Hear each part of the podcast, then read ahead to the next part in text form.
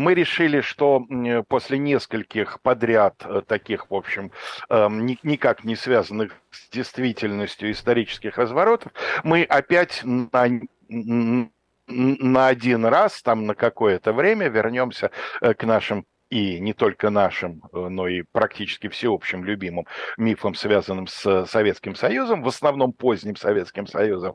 И э, одна из наиболее высоких концентраций – это миф, связанный с медициной. Причем я сразу хочу сказать, что сегодня мы будем говорить о тех мифах, которые бытовали в Советском Союзе в связи с различными медицинскими вопросами. А вот мифы о советской медицине, которые бытуют и сейчас в том числе, они у нас будут частью завтрашней программы. Завтра мы будем говорить точнее, петь песнь, потому что на этой неделе у нас такой музыкальный мини-цикл э, песни, да, старые песни. Вот, э, завтра мы будем петь песни о бесплатном сыре, и вот частью этой песни, одним из ее куплетов будет, э, значит, э, песня о бесплатной э, советской медицине. Тогда завтра вот мы поговорим об этой составляющей. А сегодня о том, что было в сознании наших бабушек, дедушек, там, пап, мам, нас, детей, моем случае я застал, естественно, сказать, поздний Советский Союз. Вот. И с воспоминаний я и начну. Значит, моя прабабушка, с которой я проводил много времени, мне, меня регулярно ей подбрасывали, а, значит, моя прабабушка была человеком очень мнительным. Это вообще не странно для пожилого человека, но дело в том, что все, кто ее знал на протяжении дольшего времени, чем я, говорили, что она всегда была очень мнительным человеком, даже в молодые годы. Вероятно, так оно и было, суть по отдельным примерам.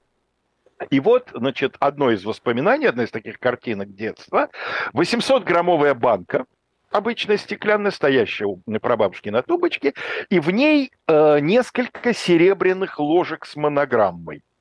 Э, серебряные ложечки из прабабушкиного приданного, монограмма ее с ее девичьим, значит, инициалами. Эм, э, это то, то немногое, что уцелело из, э, значит, вот этого э, самого приданного, часть которого съел НЭП, война, там, так сказать, послевоенное возрождение народного хозяйства и другие активные мероприятия. Одна такая ложечка у меня сохранилась, и, в принципе, э, при желании я опять могу, если найду 800-граммовую банку, э, повторить эксперимент. Значит, налита вода, положено серебро, и бабушка, прабабушка изготавливает серебряную воду.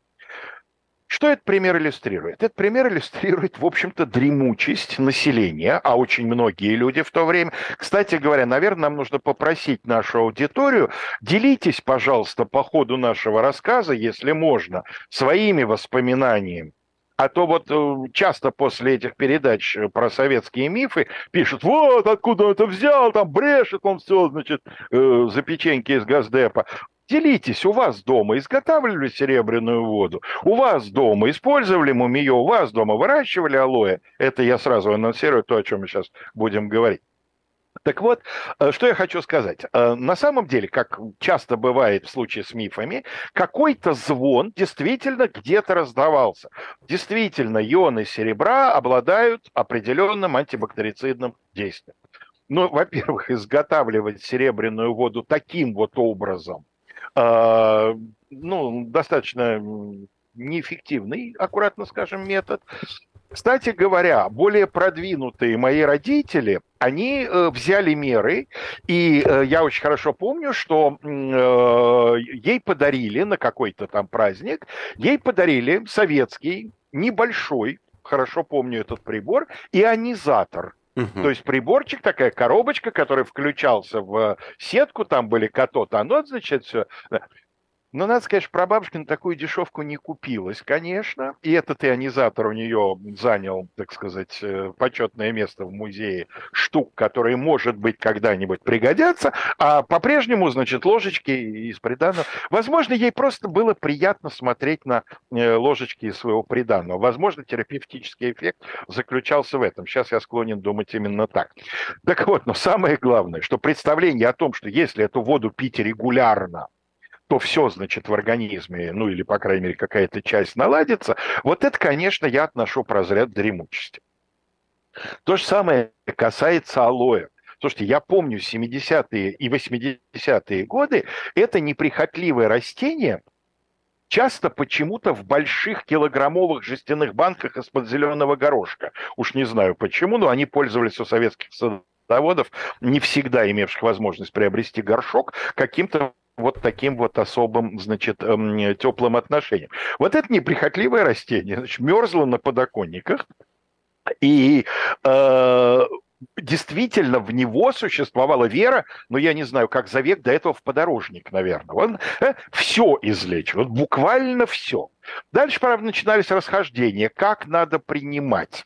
Значит, очень часто этот бедный, значит, тропический житель э, был таким калекой-инвалидом, потому что он был обстрижен, обстрижен с разных сторон. да, да, потому что люди э, со словами «не резать же целую свинью из-за холодца», да, значит, люди обстригали там у него различные фрагменты, как-то их использовали, а он, бедный, продолжал жить в этом самом э, в обкорнанном состоянии и, и, надо сказать, обычно справлялся как с этими э, напастями. Значит, кто-то говорил, что нужно на этом настаивать водку. Ну, были вообще адепты того, что все, все нужно настаивать на водке и это пить там по 300-400 грамм за обед. Вот, а, значит, кто-то говорил, нет, нет, ни в коем случае, значит, перетирать через мелкое сито и полученный сок, соответственно, там, кто-то говорил, он должен постоять в темном месте, кто-то говорил, нет, наоборот, только вот свежевыжатый тут же. А заклинание произносить капали. надо было, когда прикладываешь?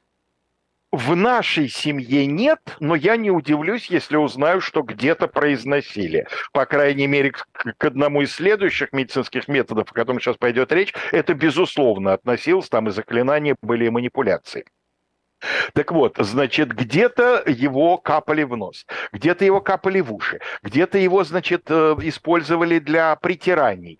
Где-то, кстати говоря, в косметологии, насколько я знаю, вот тут, наверное, вы гораздо лучше меня разбираетесь, насколько я знаю, в косметологии для различных кремов, увлажняющих составов лосьонов, алоэ действительно как растительный компонент по-прежнему используется, потому что увлажняющие его свойства вроде бы э, вполне себе Ну и довольно да? популярны, вы знаете, гели такие после ожогов если ты там на солнце перегрелся. Ну, а это опять же, так сказать, в чем идея, да? Антисептический увлажняющий да. эффект. Да, вот это я, к тому, я не к тому, что алоэ э, абсолютно бесполезная штука. Нет, алоэ, насколько я понимаю, очень полезная штука. Сейчас я даже цитату приведу в пользу этого. Но просто все нужно использовать по назначению, да? Вот эта несложная, казалось бы, мысль нашим с вами бабушкам, дедушкам не всегда приходила в голову, когда речь шла о лечении. А вот какую цитату я вам обещал. 19 век. Авраам Сергеевич Норов, известный русский путешественник, брат э, тоже известного декабриста Норова, вот что пишет по итогам своих путешествий. Алоэ приносит большую пользу жителям Африки, Индии и Америки. Они строят это из тростниковых стеблей оного шалаши и делают стрелы. Они также извлекают из него нити, из которых ткут паруса. Конец цитаты. Вот, так что вырастите алоэ, постройте из него хижину, сделайте стрелы, после чего извлеките нити, сотките паруса, и ветер вам, соответственно, в парус. Э, поговорим еще кое о каких практиках. Я обещал про ритуалы. Вот э, знаете, какое средство я сейчас назову, при котором обязательно присутствует ритуал сложный и огненный? это банки. Да, я, я, я о них и подумал. Что я... Банки, Вас банки, лечили? конечно. А. Вас Вы знаете, к счастью, банк, меня нет, ставили? но я был свидетелем, я видел, как, как ставили банки. Так до сих пор же люди следы, это делают. Конечно, это да. же просто вот Свидетель, такая вот шахматная доска был, на да. спине. Но это зависит от искусства, так сказать, постановщика. Могут и другие узоры появляться, прям скажем. Видимо, лечат, потому что когда сегодня я, значит, готовясь к передаче, набрал банки медицинские, мне тут же вывалило кучу предложений, где я могу прикупить, причем где я могу прикупить в ретро-варианте, то есть изготовленные тогда, э, современном варианте пластиковые банки. Ну, ну нет, мне кажется, это не это то, конечно. Фуфло какое-то, что такое пластиковые банки, да?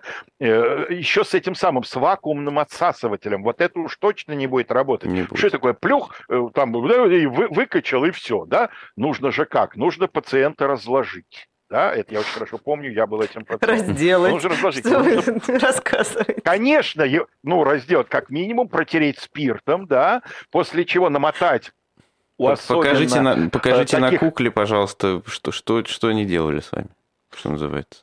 Э, на кукле. Вы предлагаете мне какую из э, кукол сейчас вам достать? Ну, просто это звучит, честно говоря, пугающе. У меня тут дома прям вот протяни руку и кукла, что ли, Максим? Ну, какого-то моей жизни представления такого.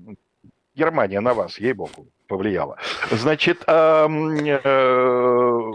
Дальше у особо таких продвинутых был неведомо откуда спертый или у знакомых достатый зажим медицинский, карцанг. Э, сейчас он есть у каждого уважающегося рыбака и продается, в том числе в рыболовецких магазинах, для доставания крючков, так сказать, тройников и всего прочего из пасти рыбы. А тогда, естественно, он был только у медиков, и поди его достань, но вот у некоторых было. Вот на этот самый зажим лихо наматывался клок ваты, значит, окунался там в какой-нибудь горючий раствор, раствор, ну, желательно в тот же спирт, поджигался, и дальше вот начиналось вот это действие, в результате которого некоторые пациенты иногда получали ожоги, потому что не все священнодействующие, эм, значит, это все. Наверняка сейчас кто-то пишет, я не имею возможности следить сейчас за чатом, чтобы не отвлекаться, наверняка кто-то пишет, а мне помогло. Уверяю вас, вот все, о чем я сегодня буду говорить, кому-то помогло. Это абсолютно нормальный терапевтический эффект, который называется эффект плацебо, да, чисто психологически мы, настраиваясь на то, что нам сейчас поможет, тем самым помогаем своему организму действительно. То есть я не хочу сказать, Про что... Про серебряную воду вы так не говорили. Не говорил, да? А я забыл просто-напросто. Нет. Ну, в принципе, если ложечки чистые, и если вода тоже чистая, то вреда от этого точно не будет, да? Попили водички и почувствовали себя... Вы так договоритесь, что и горчичники не помогают. А, вы знаете что? Ну, в общем, про горчишники тоже сказано, что доказательная сторона этого метода, она не очевидна. Вот это Но я помню как раз. ладно. Ох, как мне жгло. Горчишники ладно, а вот сухая горчица в носки на ночь, это, конечно, Зачем можно же водкой штука. натереть и надеть носки? Вы знаете, водкой натереть психологически трудно многим людям. Не по назначению, по потому мере. что. Ну, конечно, да, конечно. Поэтому они водку принимали, спору нету, но, так сказать, эм, принимали перорально. Вот, а блесну я знанием, значит, терминологии. А э, на закуску горчицу сухую помещали в носки. Ну, во-первых, э, ноги у человека, как правило, имеют определенное количество микротравм, поэтому эта горчица, безусловно, оказывала определенное действие. Не уверен, что лечебное, но такое, я бы сказал, взбадривающее. А потом вообще попробуйте провести ночь с мелкоабразивным порошком в носках. Отдельное удовольствие, надо сказать. Желающие могут попробовать, что это безвредно, по крайней мере, мелкого песочку. Насыпьте себе в носки, наденьте их и, э, так сказать, отдыхайте. Э, вы отчасти, не полностью, но отчасти э, получите эффект, который от того самого лечения получался. Так вот, возвращаясь к банкам, сегодня, э, значит, медицинские всякие сайты осторожно пишут, что э, принято было считать, и некоторые сейчас считают, что вот этот метод способствует притоку, соответственно, улучшению циркуляции крови, лимфы там, и так далее к больным местам, но терапевтический э, эффект от этого не доказан. Угу. Это касается очень многих э, способов. Скажите, пожалуйста, это тоже из области моей прабабушки. А вот ячмень, если у вас когда-нибудь где-нибудь вскакивал, можете не отвечать. Вам золотым обручальным кольцом натирали? Нет. Вот. А мне натирали. Причем не сам, а вокруг. А я про это э, слышала. Боже Вы мой, слышали, да. Слышала, Максим да. слышал про банки, вы слышали про кольцо, а на мне на это это все У меня просто да? ну, не, не было ни разу, поэтому, видимо, не приходилось использовать. Но я слышала.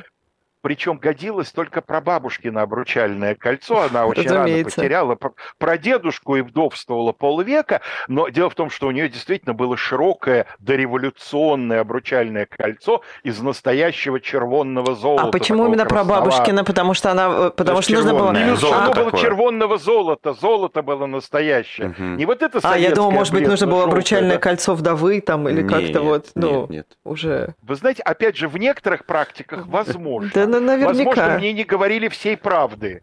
Возможно, мне не Возможно. говорили всей правды. Я был, я был дитя, октябренок и пионер. Да, у нас гораздо более было... простой был, знаете, ритуал. У нас считалось, что если у кого-то ячмень на глазу, надо просто плюнуть в глаз человека. Да, плюнуть это разумеется. Да, вот. Проплюнуть следующий наш э, шокирующий пункт – это пропописать, извините, на ожог. Это, конечно. И на бородавке тоже.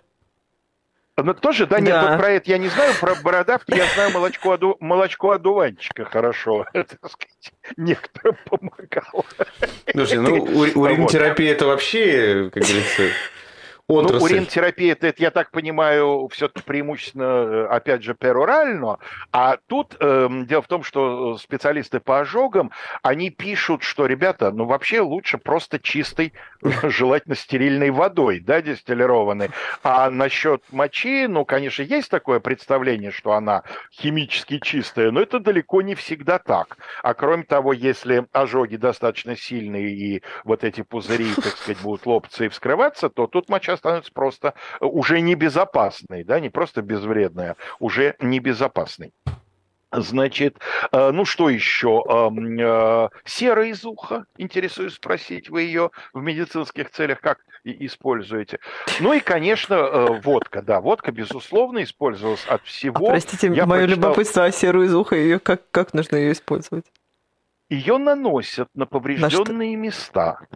А, ну, например, на те же самые эм, э, фурункулы, бородавки. В общем, то, что нужно эм, э, антисептический эффект вот где нужен, да, потому что сера из уха вроде как обладает определенным обеззараживающим действием, поэтому ежели ее на все, что вы считаете зараженным, нанести, то вам через какое-то время полегчает. Не знаю, полегчает, не полегчает, слышать вы, скорее всего, станете лучше. Это, это возможно, если вы, правда, будете не очень глубоко копать, потому что если будете очень глубоко копать, то можно и оглохнуть, в принципе, обратный горизонты проходки, да, можно и оглохнуть. Но тогда вы можете закапать, или точнее заложить положить в ухо ватку с водкой. Это тоже, э, значит, распространенный метод лечения всего ушного, э, не полезный, а в случае отитов, например, которые категорически ничем нельзя греть, а понятно, что раствор спирта 40% обладает согревающим эффектом, просто вредно. Да, да Но ладно. тем не менее. Вы сейчас просто разрушили вот. мой мир.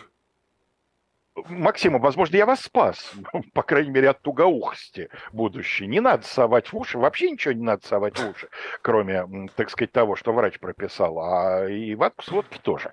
В конце концов, слушайте, ну есть многовековой опыт использования водки. Не надо от канона-то особенно отходить. Потому что вот некоторые, например, и таких людей довольно много. Я знаю эм, э, различные горловые простуды, в том числе, например, там осиплость, потерю голоса, а, значит, эм, лечат водкой, э, в которую достаточно, значит, такую щедрую порцию, ложечку чайную, либо черного, а вот знатоки рекомендуют вообще каенский, красный перец. Слушайте, ну вот это не просто а, сомнительно с точки зрения пользы, но совершенно несомненно с точки зрения вреда, особенно для людей, страдающих высоким давлением, сосудистыми заболеваниями и так далее. Вот эта адская смесь может навредить прямо сразу. Не делайте этого, пожалуйста, никогда. Да вот все тут пишут эту ватку в борный спирт смочить и, и в ухо засунуть. И что будет? Что вам сказать? Счастье будет счастье, я так понимаю.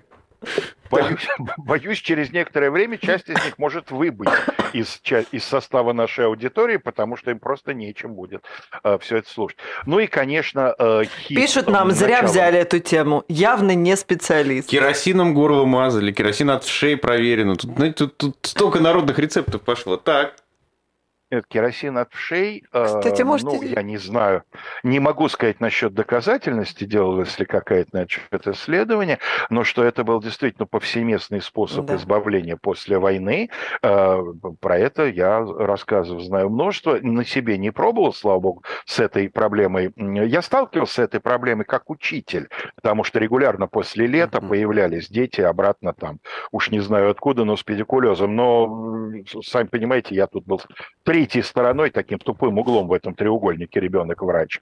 Ну и я как классный руководитель, который следил за тем, чтобы ребенок дошел до врача. Вот, собственно, и все.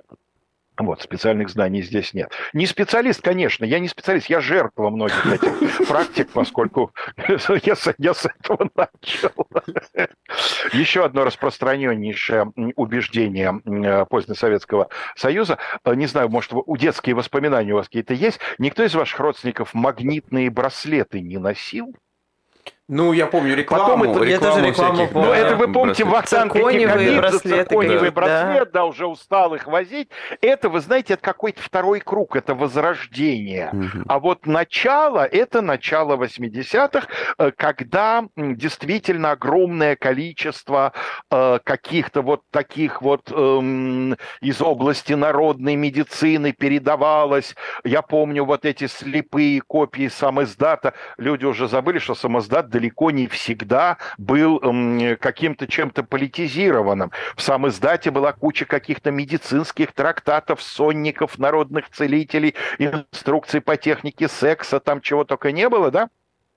И вот, э, значит, э, эти самые магнитные браслеты, тоже якобы чудодейственные, мумиё, я даже не думал, не назвать ли нам сегодняшнюю передачу «Мумиё мое». Вы знаете, а я это впервые вот. услышала не так давно, кстати, про «Мумиё». Вот видите. И я, да, это живет до сих пор живет до сих пор, мало того, что оно живет, хотя, эм, опять же, терапевтическое воздействие, у средство очень древнее, несколько тысяч лет, как оно используется в народных медицинах разных э, стран, ну, тех, которые имеют доступ к местам, где это мумиё может, значит, накапливаться – Напомню, что это экскременты некоторых грызунов, чаще всего летучих мышей, которые накапливаются в горах, в пещерах, в местах их, значит, компактного проживания этих самых мышей. Вот. А, а чего лечат? Его еще а все, а. все. Гастриты лечат, давление лечат, значит, язву лечат.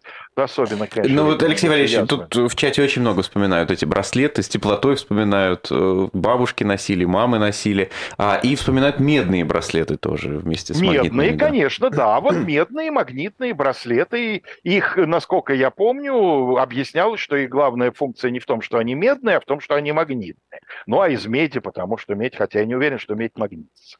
Наверное. Вот. А, я действительно не специалист. Значит, мумиё, его, оказывается, фальсифицируют. Я встретил несколько рецептов фальсифицированного мумия, которое э, внешне неотличимо идентично натуральному, но не обладает теми целебными свойствами. Значит, конечно, отдельная история – это э, правильное питание сразу хочу сказать, что и на народной медицине, и на э, более чем фантастическом вариант, вариантах, фантастических вариантах правильного питания, конечно, есть не фантастические, безусловно, да? Я говорю именно вот о каких-то закидонах с э, питанием. Э, это не особенность какая-то советская, это, в общем, абсолютно общемировая тенденция. И э, много есть примеров того, как целые такие вот психические эпидемии подверженности каким-то практикам случались в совершенно благополучных в социальном отношении странах. Но это в человеческой природе, верить во всякие чудодейственные универсальные средства. На Конечно, вас послушаешь, и в больницу ходить не надо. Так вот, конечно. Дело в том, что завтра мы об этом поговорим. В советскую больницу действительно не хотелось ходить. А уж к советскому стоматологу как не хотелось ходить. Но это, э, так сказать, Ой, травму мне такую, да, там, нанесли. Причем, я думаю, не только психическую, но, Абсолютно. но, но, и, фак, вот. но и фактическую, да. Я вспоминаю, как кто-то из наших знаменитых эмигрантов уже в период постсоветский поделился, что когда он впервые в Америке, в Америке или в Германии пришел к зубному врачу и предъявил, собственно, э, свою полость, то долго-долго, внимательно-внимательно все это разглядывал, сказал, знаете, ваш предыдущий дантист очень странный человек. Мне кажется, доктор нашел очень удачную и деликатную формулировку. Вот, он просто, видимо, не, не понимал, э, что дело не в отдельном дантисте, а что это так система. Сказать, система такая странноватая, да. Так вот, про пищу я хочу напомнить эм, отрывок из э, великого э, произведения, из «12 стульев». Обед был готов. Запах подгоревшей каши заметно усилился и перебил все остальные кислые запахи, обитавшие в доме. В коридорах зашелестело, старухи, неся впереди себя в обеих руках жестяные мисочки с кашей, осторожно выходили на кухню, садились обедать за общий стол, стараясь не глядеть на развешанные в столовой лозунги, сочиненные лично Александром Яковлевичем и художественно выполненные Александрой Яковлевной. Лозунги были такие – Пища – источник здоровья. Одно яйцо содержит столько же жиров, сколько полфунта мяса. Тщательно следи за своими зубами, тщательно пережевывая пищу, ты помогаешь обществу. Мясо вредно. Все эти святые слова будили в старухах воспоминания об исчезнувших еще до революции зубах, яйцах, пропавших приблизительно в ту же пору, о мясе, уступающем в смысле жиров яйцам, а может быть и об обществе, которому они были лишены возможности помогать тщательно тщательно пережевывая пищу. Вообще, надо сказать, что идея сакрализации ритуала приема этой пищи, да и самой пищи в Советском Союзе была чрезвычайно распространена. Ну, кто в пионерском лагере не, не жевал под плакатом «Когда я ем, я глух и нем». Да? Конечно. Вот, и, и другие рекомендации. Вот. Не даешь, а, муж будет некрасивый. А, да? Да. Вот, слушайте, какие против вас Козни не говорите? Упражнения оружия-то, да. Нет, ну, вот как-то со мной обходились деликатнее, там какие-то другие мне менее страшные вещи предлагались в качестве возмездия. Вот. Но, безусловно, тоже, разумеется, определенному... Ну, например, та же самая прабабка, Царствие Небесное, она сегодня полпередачи у нас работает. Присутствует она меня с нами шантаж... буквально. Она меня шантажировала. В ее сознании почему-то ребенок обязательно должен был с утра съедать творог. Оно, наверное, хорошо но она обладала, неве... при том, что она великолепно готовила, она обладала невероятным талантом превращать его в абсолютно несъедобную, кислую, однообразную массу. Она его с чем-то перетирала, и получалась дрянь, ну, совершенно несусветная. Попробуйте, э, так сказать... Чем со сметаной, а, а, наверное. Да нет, как же со сметаной. Если бы она еще туда и сахарную песочку добавляла, Конечно. я бы это сам съедал. Нет, это получалась кислая такая вот замазка, от которой от одного вида сводила скулы. Но чем она меня покупала, чем она меня шантажировала? Я был готов продать, да и сейчас, в общем, если предложить хорошую цену, за яйцо. Вот в любом виде, в вареном, в жареном, в омлете, в чем угодно. И вот она уже сварив яйцо, она мне его показывала и ставила перед мной миску с творогом. Тебе пока не съешь, вот не получишь. Ну и на это я, в общем, вынужден был. Так вот это представление о том, что, ну, собственно, вспомните «Любовь и голуби», да? Соль, Белая угу. смерть. Да. Сахар, Соль, сахар, же, сахар же белая смерть. Нет, сахар это сладкая смерть, а хлеб вообще отрава. Я бы сейчас отравился горбушечкой, я думаю, Простите, что пожалуйста, к хлебу. Тут у нас Светлана в чат пишет. А. Бабушка говорила старшей сестре, если хлеб не даешь, он за тобой будет на том свете гоняться. Да. Такое тоже слышал. Ну, да, обязательно ешь с хлебом, я думаю, что это вспомнят практически все люди вот моего угу. возраста и старше, да и даже моложе, наверное, определенная часть. Вот без хлеба не еда и так далее, и так далее. Горбушки вот. круглого хлеба для увеличения бюста. Что круглого хлеба первое слово? Какое? Горбушки. А именно горбушки. Конечно. Ага. То есть мякоть пойдет не туда, видимо, да? Угу. Хорошо. Я, я учту, потому что в моем я случае Я не буду знать... смотреть в чат, у меня сейчас просто истерика случится. А посмотрите, в каком хорошем настроении я с утра. Я как в 7 сел за компьютер, и я, я уже к вам пришел, просто, мне кажется, от меня сейчас можно ультрафиолетовые какие-нибудь получать. Заряжать от вас Кстати, можно что-то. Тоже очень, очень распространенная практика, все эти э, УВЧ, физиотерапии и так далее, тоже с сомнительной очень, значит, э, доказанностью. Главное, что определяло э, медицинские э, предпочтения людей интеллигентных в Советском Союзе, это, конечно, журнал здоровья и определенная, э, одноименная, извините, передача по телевизору. И журнал, и передача входили в топы, абсолютные топы по популярности. Во многом это связано с личностью женщины, которая два десятилетия вела телевизионную передачу, я говорю о Юлии Васильевне Белянчиковой, очень талантливом, не знаю, ну, она заслуженный врач, значит, наверное, это тоже присутствует, но как журналист, как телеведущая, она, безусловно, очень попала в нужную вот такую вот струну, да, э, сказать, своей аудитории. Но вот, знаете, я совершенно поразился. Я нашел, ну, в Википедии там искать особенно не надо было, цифры тиража журнала «Здоровье». Я только помню, опять же, детскими воспоминаниями, что за ним охотились, что люди знали, что вот он выходит по таким-то числам, неслись с утра к открытию там в киоск «Союз печати», за подписку сражались подписку разыгрывали в отделах, в лабораториях, в школах, да, там на школу приходило пять подписок на журнал «Здоровье», а, и три подписки на вопросы философии. Вот вопросы философии как никого не интересовали, за здоровье убить могли. Так вот, э, данные тиража. В 54-м начал выходить журнал. В 55-м 50 тысяч, в 57-м 300, в 59-м 500, в 72-м 10 миллионов экземпляров. В 90-м 18 миллионов 155 тысяч, что зарегистрировано в книге рекордов Гиннесса. И вот этот журнал, помимо того, что он очень много полезного, он действительно занимался санпросветом, он действительно отвечал на вопросы, там целая мини-редакция была из четырех врачей, которые занимались тем, что индивидуально людям отвечали и так далее, и так далее. Это все, безусловно, чрезвычайно полезная работа, но как любое советское средство массовой информации, он был коллективным организатором, пропагандистом и агитатором. Да? и участвовал в таких кампаниях, как объявление продуктов вредными. Вот я, например, очень хорошо помню развернутую на страницах журнала, соответственно, это где-то середина, вторая половина 70-х годов, кампанию о вреде кофе.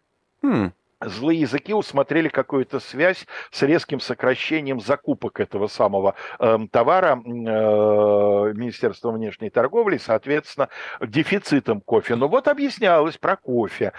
Э, причем я не знаю, какая здесь была зависимость. Ну, у сахара действительно немало вредных свойств, и когда журнал «Здоровье» начал значит, серию статей о вреде сахара, я вполне допускаю, что это было вызвано совершенно научно-просветительскими целями. Но тогда это имело эффект, значит, обратный. Сахар тут же пропадал, потому что народ читал журнал здоровья, ага, сахар вреден, ну все. Значит, раньше брали килограмм, и теперь хорошо бы мешочек другой прикупить, потому что, вероятно, год-два его не будет, опять что-нибудь там не уродило, либо на Кубе, либо на Кубани. Вот. И с этой точки зрения, извините, конечно, разговоры о вреде мяса, которые периодически проявлялись. Это все из того же ряда. Ну и э, в заключение надо сказать, что э, еще одна э, интересная примета э, времени, тоже не исключительно советская, это все тоже встречалось в западных странах, это существование лекарств, которые э, уже несколько десятилетий находятся, что называется, в топах чартов, и по поводу которых медицина либо недоуменно разводит руками, либо, в общем, высказывает даже и опасения. Ну, например, я очень хорошо помню, как впервые в жизни, оказавшись э, за границей в русском районе в Америке, и зайдя в магазин, среди папирос Беломор, советской горчицы, других каких-то понятных примет людей, которые хотят э, так сказать, получить вкус детства там, где его э, просто нету, я обнаружил валидол, волокордин. Я думаю, господи, ну неужели же здесь нет каких-то аналогов? Оказалось, что нет. Тогда я, уже начав интересоваться у своих знакомых медиков, выяснил, что, оказывается, валидол лечащего действия не имеет,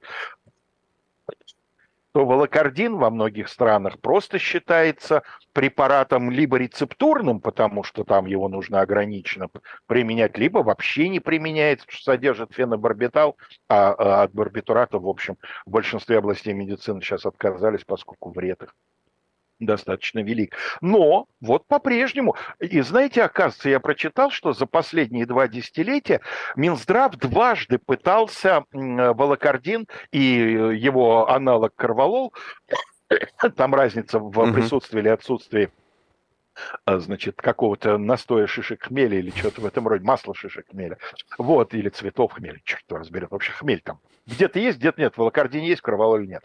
Значит, пытались перевести в разряд рецептурных.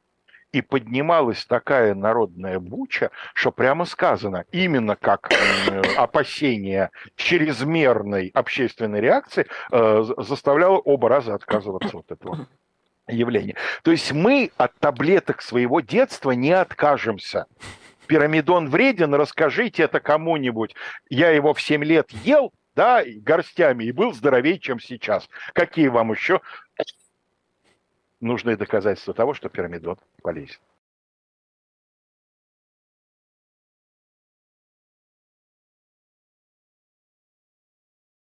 Сегодня мы будем говорить о бесплатном или очень дешевом в Советском Союзе. И, собственно, тезис, который я буду отстаивать, обращаясь к нашей молодой аудитории, сейчас объясню, почему именно к ней, что э, за все бесплатное или дешевое вы платили.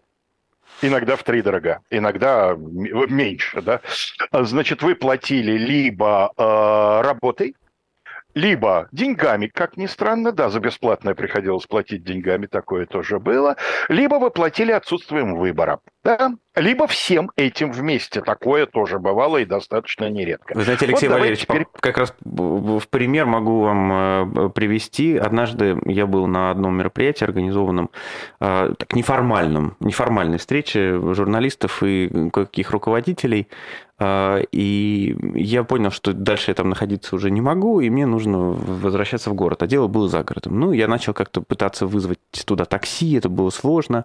И мне говорят, да не вопрос, тебя сейчас водитель отвезет э, на машине там городской администрации и так далее. Я говорю, ну как, ну неудобно, что же мы будем жечь бензин налогоплательщиков. И тогда один из заместителей главы города сказал, не переживай, ты за нее уже заплатил. Вот. Ты этот бензин ну, уже заплатил. Да, Максим, я хочу напомнить очень распространенное в позднем СССР СССР высказывание, э, сколько у страны не воруй, своих денег все равно не вернешь. Поэтому, да, на, наверное, ваш знакомый был прав, вы уже заплатили за это. Так вот, собственно говоря, почему обращение к молодому поколению? Потому что вчера мы с вами в очередной раз напомнили, что э, сейчас среди молодежи весьма распространен тезис о том, что Советский Союз, ну, вообще был, так сказать, местом прекрасным, в частности, потому что там очень многое было бесплатно или настолько дешево, что люди, так сказать, без труда, не замечая этого, могли это все приобретать. Вот давайте поэтому пройдемся. Я сегодня чуть-чуть опоздал на полминутки к, нашей с вами, к нашему с вами рандеву, потому что зачитался от чего я зачитался, чем таким я зачитался. А я нашел в сети, а, значит, скан а, каталога, вышедшего, кстати сказать, довольно ограниченным по советским меркам тиражом, всего 2000 экземпляров, из чего явно следует, что он был не для такого вот широкого распространения, что он не лежал, так сказать, на каждом там прилавке в магазине, где продавались э, товары электроники, потому что это каталог бытовой электроники. Значит, э, он издан соответствующим э, издательством, производственно-издательский отдел СНИ «Электроника» в 81 году. Давайте зафиксируем, 81 год. Значит, понятно, что для молодежи во все времена ну, я имею в виду недавние, конечно, сравнительно, электроника – это важная часть жизни. Если для нынешней молодежи, значит, важная часть жизни – это телефоны, это планшеты, это ноутбуки, да, другие электронные устройства, то для молодежи там моего э, времен моей молодости что важно? Важен телевизор, важен магнитофон. Вот давайте посмотрим, сколько это стоило к вопросу о дешевых э, товарах. Давайте сразу определимся. Понятно, что переводить советские рубли в нынешние занятия очень сложное, довольно неблагодарное. Непонятно, по какой методике это делать. Курс доллара в данном случае абсолютно бессмысленно в Советском Союзе устанавливался, совершенно произвольно, волюнтаристски, да. Э, давайте попробуем прикинуть, примериться к зарплатам. Ну вот, ну что еще, да, зарплаты. Вот учительская зарплата, я почему выбираю не учительскую, во-первых, это массовая профессия, во-вторых, это то, что я знаю, потому что я успел еще получать несколько лет учительскую зарплату в Советском Союзе, я ее очень хорошо помню. Вот учитель Деньги со стажем... хорошие, но маленькие, да? Ну, как вам сказать, я говорю о позднем Советском Союзе, я говорю о 80-х годах. Да? Э, так сказать, да, было время, когда учителя просто буквально нищенствовали. В 80-е годы они не нищенствовали, но не шиковали, прямо скажем. На производстве любой, практически любой рабочий с минимальной квалификацией получал больше. Да? Значит, э, вот э, учитель со стажем, не я начинающий, я получал 105 учитель со стажем, с полной нагрузкой, с классным руководством, за которое там какие-то рублишки тогда уже платили, с какими-то еще там кружками, обязанностями и так далее, получал 150-180 рублей. А, э, когда я последний свой год работал э, с полной нагрузкой в школе, это был 2017-2018 учебный год, я получал 80 тысяч рублей. То же самое, больше ставки, классное руководство, какие-то там доплаты за звание, еще что-то там такое, да. Я понимаю, что для практически всех остальных регионов нашей страны это совершенно запредельная зарплата для учителя, но я говорю то, о чем знаю. Вот в Москве я получал столько, да. То есть грубо приблизительно, если переводить ту в эту, да, получается где-то в 500 раз выросла зарплата по номиналу. Теперь давайте посмотрим на цены. Значит, начнем с электроники, раз уж мне этот каталог попался. Телевизоры здесь почему-то в этом каталоге э, предлагаются переносные. Не стационарные рубиные рекорды, а переносной телевизор электроника. Ну, видимо, потому что это производство это этого самого такой Вот. Они небольшие, они с ручкой, они с да. антенкой. Тут аж четыре вида. Есть совсем крошечный электроника 450. Значит, 80 на 60 у него миллиметров размер изображения. Да, 6 на 8 экранчик крошечный. А есть такие значительно больше. Ну вот, например, C401. Тут 182 миллиметра на 244. То есть экран уже что-то отдаленно э, экранное напоминающее. Но вот интересно, знаете, сколько вот этот самый крошечный с маленьким экранчиком стоит? ну 140 рублей.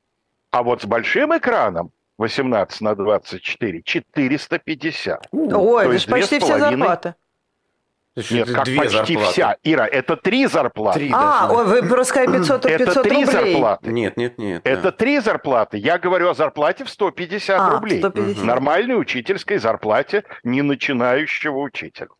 Оказывается, мой юный друг, в начале 80-х в Советском Союзе уже были видеомагнитофоны. Были. Клянусь, я о них не слышал. Я их я видел. Них услышал в конце. Я лично, лично пользовался э, видеомагнитофоном электроника у знакомых.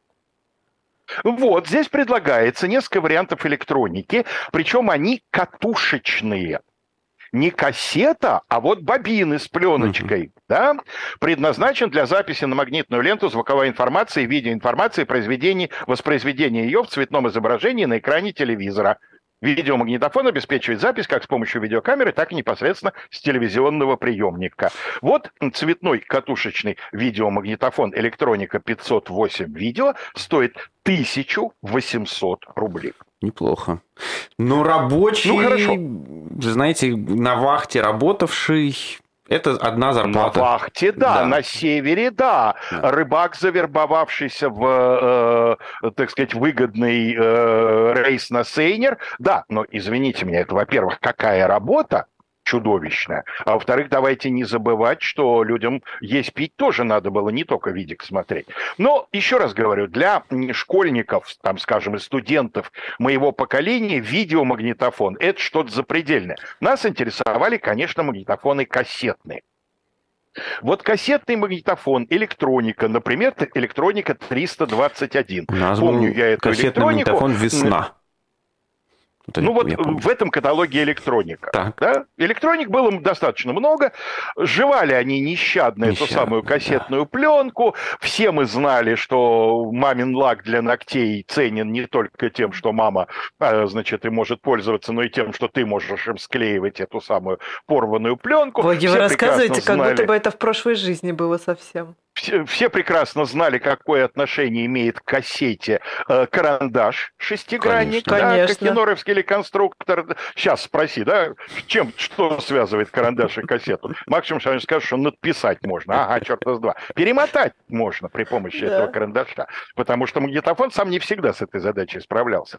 Так вот, это самая электроника, по многим параметрам не самый выдающийся представитель своей отрасли, стоил 170 рублей. То, То есть учительскую зарплату, такую, да? Да, учительскую, хорошую учительскую зарплату. Но больше всего меня поразил раздел э, калькуляторов. Дело в том, что это вот, ну просто я очень хорошо помню, как раз я добрался до второй половины, старшей половины школы в 80-м году, и э, даже помню, где я купил, в каком именно магазине свой первый, значит, калькулятор, который назывался тоже, естественно, электроника, mm-hmm. это было на э, Смоленском бульваре, а, вот.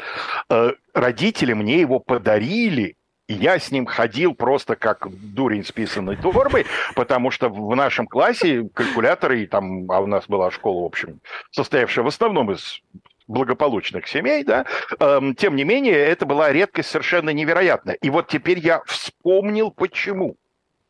Микрокалькулятор, электроника Б Z или B3, черт его разберет, 21, предназначен для выполнения инженерных научно-технических расчетов, требующих программирования, выполняемые операции. Четыре арифметических действия, действия с константой, вычисление степенных, показательных, логарифмических, прямых и обратных тригонометрических функций, работа с оперативной памятью, вычисление по программе. Знаете, сколько эта малипуська стоила? 80 рублей. Электроника BZ34 85 рублей. А микрокалькулятор электроника S3 15 110 рублей. То есть зарплату начинающего учителя. А, я вспомнил, что когда в 89 а, айфоны это сколько стоили? Айфоны были бесплатные. Вот, вот это правда. Вот. Я пытался ее утаить, но, но они были бесплатными. Вот, по ряду причин. Ну, одна из них является существенной, их не было. Значит, э, в 89 году мы с моей первой женой надумали жениться. И э, поскольку государство одобряло такое так сказать, поведение молодежи, то когда мы пришли в ЗАГС и подали заявление, там оплатив какую-то символическую госпошлину, нам выдали несколько открыток и талончиков. Значит, был талончик на посещение специального магазина для новобрачных, где мы смогли прикупить что-то более или менее приличествующее свадьбе из одежды. Был специальный талончик в ювелирный магазин для, для покупки обручальных колец, и была открытка на э, ценный, э, значит, электробытовой семейный прибор. Недаром, нет, его надо было покупать за его полную стоимость, но дело в том, что это был жуткий дефицит. И э, просто так прийти в магазин и купить товар такого э, типа было нельзя. Что же у нас был за прибор? Я не помню, был ли выбор, но в конечном итоге это оказался холодильник ЗИЛ легендарный, mm. тот самый, помните, да? 25 баранов, холодильник Зилы, бесплатный путевка в Сибирь. Вот. Значит, вот этот самый холодильник ЗИЛ, причем э, женились мы в 89-м, э, прибыл он в нашу семью в 91-м, несмотря на то, что вот открытка вроде как обещала его более или менее сразу. Сколько мы заплатили, я не помню. Я решил проверить. А вот сегодня трудно ли было бы мне купить холодильник? И решил сравнить цены. Я нашел холодильники сопоставимых параметров, в первую очередь по Но объему. ЗИЛ не нашли, да? признайтесь я не искал ЗИЛ, я нашел Бирюсу. Дело в том, что Бирюса по-прежнему производит холодильники примерно тех же параметров, что и в 1981 году.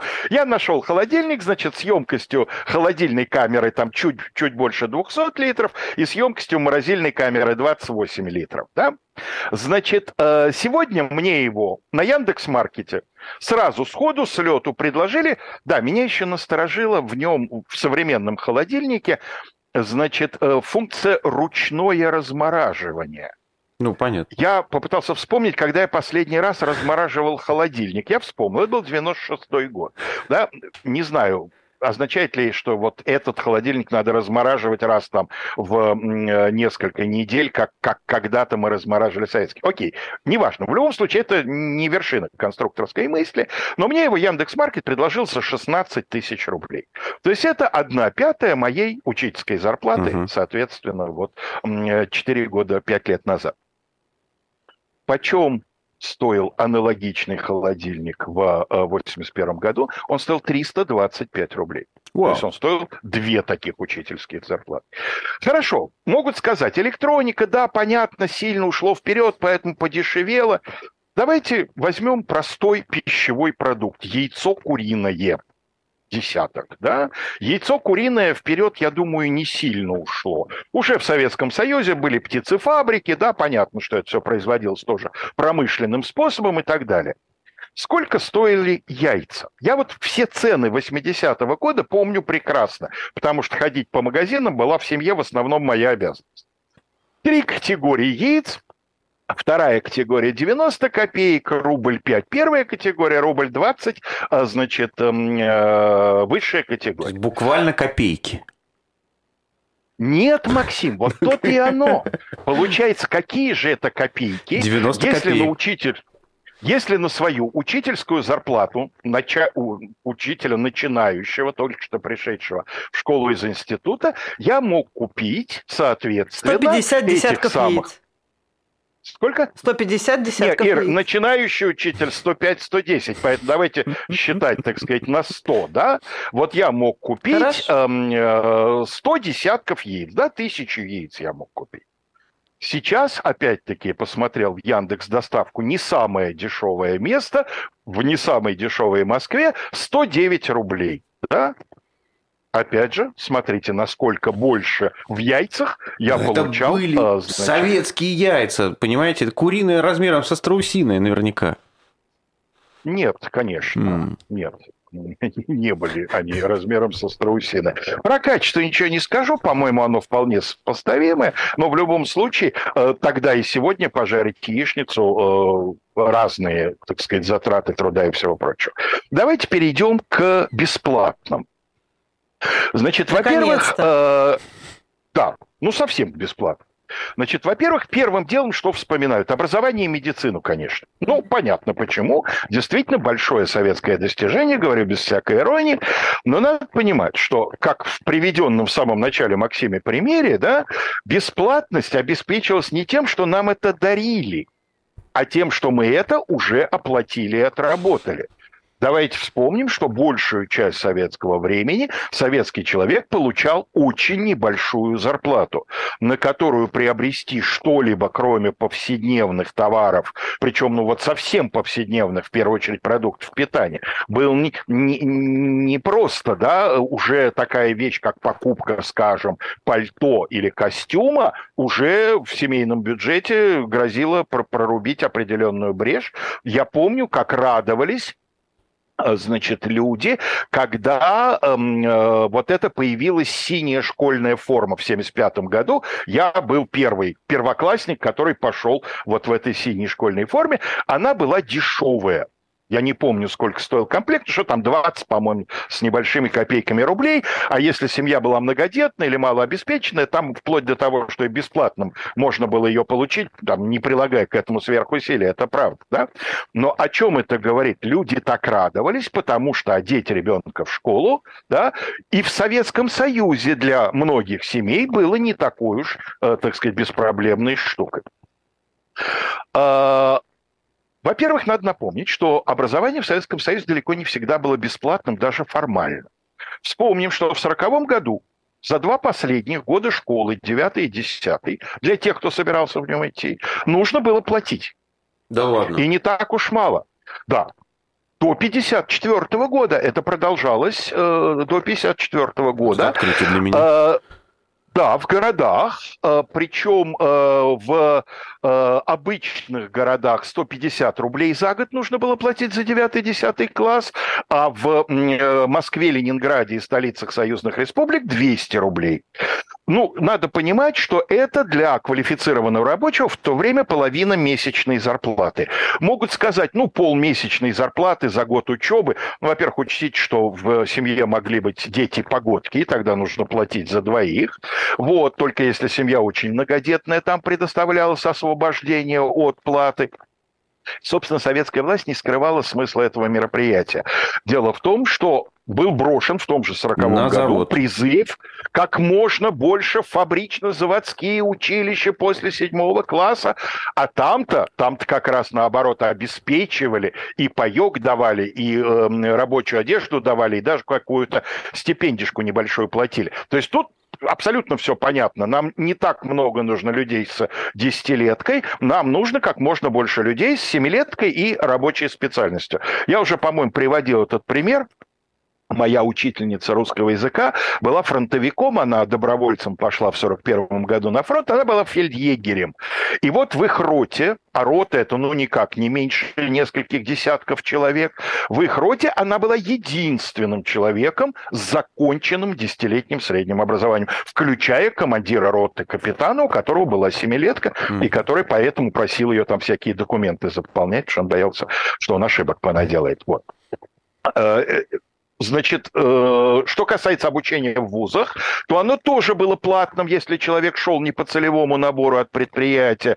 И э, тут зарплата, то есть не зарплата, а плата была уже в два раза больше. До 400 рублей в Москве, Ленинграде, столицах союзных республик, 300 рублей, если это, э, значит, какой там областной или еще другой провинциальный вуз. Тоже, кстати говоря, достаточно для э, многих семей была непростая ситуация. Я помню, дедушка и бабушка мои платили за двоих детей, у них как раз погодки, тетя и мой папа, они одновременно учились в институте, хотя дедушка был офицером и получал хорошую офицерскую зарплату, и бабушка там немножко подрабатывала, но тем не менее для семьи это, они это помнили, скажем так. Вот в 90-е годы они это вспоминали, что а ты не, не смотри, вот за этих двоих еще и платить приходилось, и это вот нам была такая штука. Кроме того, вот я сказал, что платить иногда приходилось отсутствием выбора. Предположим, вы учились в институте в поздние советские времена, учились бесплатно.